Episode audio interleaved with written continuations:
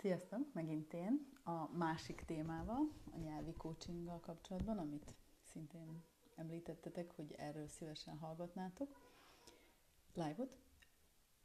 Szóval nekem ez az eredeti szakmám, ez a, aki látta a bemutatkozást, az tudja, hogy alapvetően nyelvtanár vagyok, nyelvész és nyelvtanár, és nagyon régóta úgy tanítok, hogy kevés anyaggal, tehát alapvetően arra hagyatkozva, amit a tanuló szeretne elmondani, ami vele történik, ami az ő hétköznapjaira jellemző, vagy munkájára jellemző. Ezért úgy nagyjából 2015 tájékán elkezdtem keresni ehhez valamilyen keretrendszert, mert éreztem, hogy ez még nem az, ahogy, tehát hogy ez még nem teljesen az, amit én szeretnék csinálni. Bár addigra már ö, természetesen volt egy gyakorlatom benne, meg egy rutinom, de szerettem volna egy módszertani hátteret, hátteret keresni hozzá, és így jött az életembe a coaching, véletlenül mondhatni. És utána évekig nem találtam olyan képzést, ami minden kis dobozt kipipált volna, míg nem találtam rá Lilire. Tehát ezt a részét már tudjátok. És azóta pedig megmaradt az alap elképzelésem, hogy hogy csinálom az órákat, ami úgy néz ki, hogy van egy alaptéma mindig, amin, amiben megegyezünk a nyelvtanulóval. Az övé az idő, tehát hogy én nagyon keveset, igyekszem nagyon keveset beszélni, tehát kérdezek, úgyhogy ez a része is idézelbe kócsos. És az a része végképp coaching alapú, hogy én nem próbálom neki elmondani, hogy ez hogy kellett volna, hogy lett volna ez helyes, hogy lett volna ez nyelvtanilag pontos, hanem én közben jegyzetelek, és amikor valamilyen súlyos hiba felmerül, akkor természetesen megállítom és megbeszéljük, de alapvetően a végén ő ezeket a jegyzeteket megkapja, átnézi,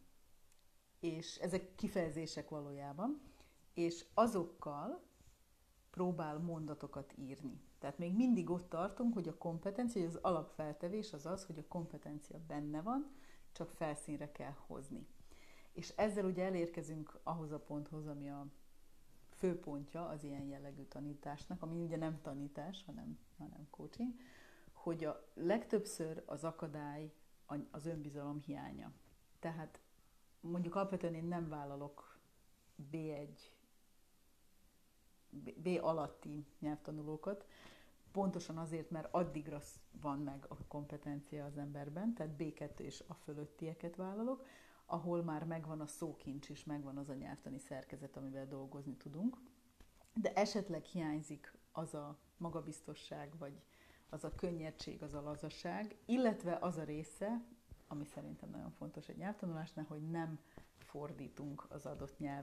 nyelvről, tehát az anyanyelvünkről az adott nyelvre. Mert ez is egy gyakori, gyakori módszertan, amit próbálnak alkalmazni a nyelvtanulók, ami nem hibás, hiszen valahol erre tanítják őket, tehát ezért nem mondhatjuk, hogy ők hibáznak, viszont nem hatékony. Tehát ugye ott akkor két metanyelvvel dolgozunk,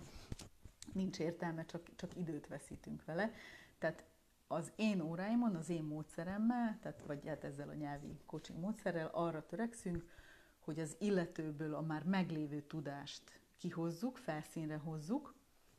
rutinná tegyük, tehát drillekkel, gyakorlatokkal, stb. olyan feladatokkal, ahol beépülnek bizonyos kifejezések, bizonyos szerkezetek, és az ismert, ami szintén kócsos hozzáállás, az ismerttől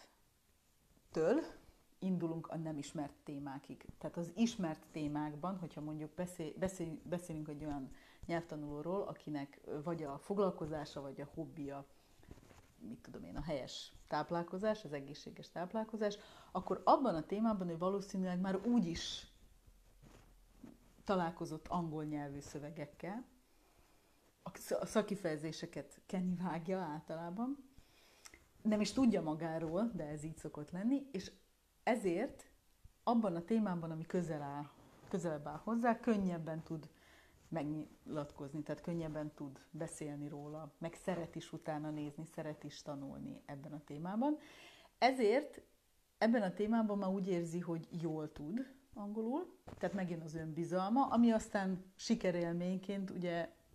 ad egy következő löketet a következő témához, amivel lehet, hogy, amiben lehet, hogy már nem érzi annyira otthon magát, de, de azért még mindig az érdeklődési körein belül van. És így tágítjuk egészen odáig, hogyha mondjuk egy nyelvvizsga felkészítésről van szó, egészen odáig, ami,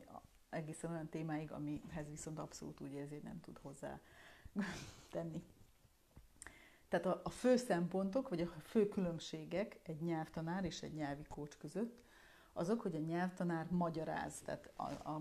a poroszos frontális módszertant alkalmazva, majd én megmondom, hogy te ezt hogy csináljad, típusra, amire persze szükség van a legelején, a kezdőszinteken, de később véleményem szerint nincsen, de persze ezzel sokan nem értenek egyet, és minden joguk van hozzá. A másik pont a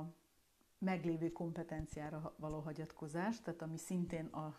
tanárságnál, vagy a tanításnál nem annyira van jelen, mert ugye a tanár többnyire arra kíváncsi, hogy ki mit tud, ki mit nem tud, de nem arra, hogy mindenki magából a saját kompetenciát, nyelvi kompetenciát hozza felszínre, és hogy a saját maga módján tudjon kommunikálni.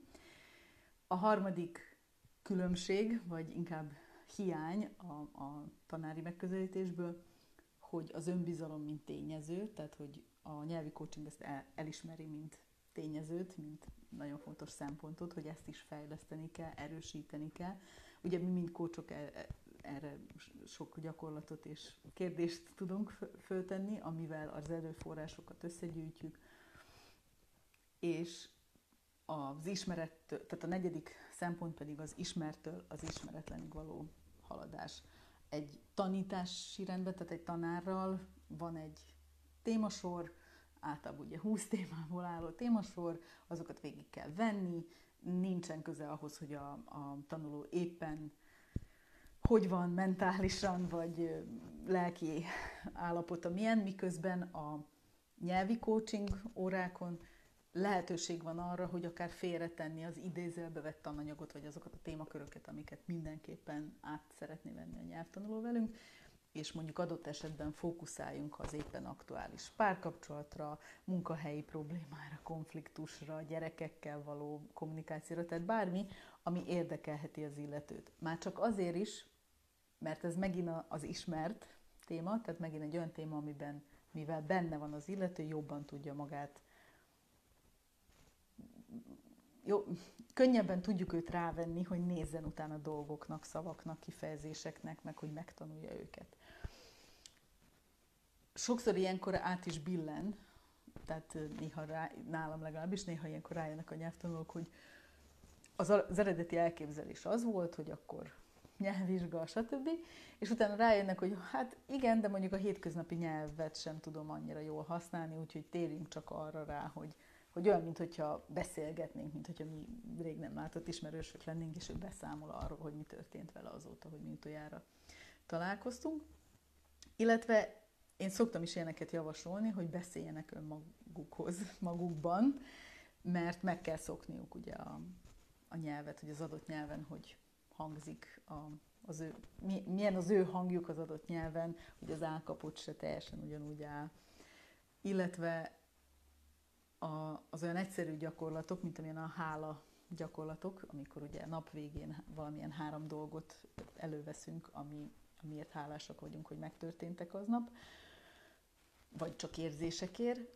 azt ugye angolul is meg lehet csinálni, tehát hogy nincsen akadálya, hogy az ilyen idézelbe pici, apró feladatokat ne az adott idegen nyelven csinálja meg az illető. Úgyhogy alapvetően ilyenekben különbözik egy coaching megközelés, megközelítési nyelvtanítás.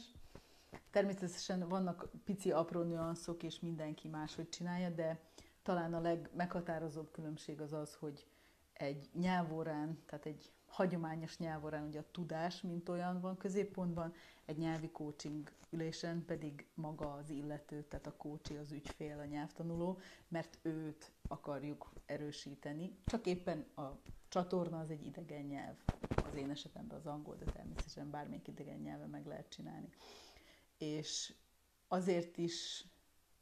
úgy gondolom, hogy ez a jövő, mert ezek olyan készségek, amelyeket később más idegen nyelvtanulásban is tud alkalmazni az illető, illetve más területeken is. Tehát, hogy a módszertan ugye, mivel egy tágabb területről jön, a coaching területéről, a módszertan alkalmazható másra is, nem csak nyelvtanulásra, és ezért hálásak is szoktak általában lenni a, a nyelvtanulók. Ugyanúgy, mint az előző live mivel most még egy darabig itt vagyok, nyugodtan kérdezzetek, ha ezzel kapcsolatban fölmerül bármilyen kérdésetek, akár mint leendő nyelvi kócsok, vagy mint jelenlegi nyelvtanulók, nyugodtan tegyétek fel, és ha tudom, ha, ha tudom rá a választ, akkor szívesen válaszolok. Köszönöm!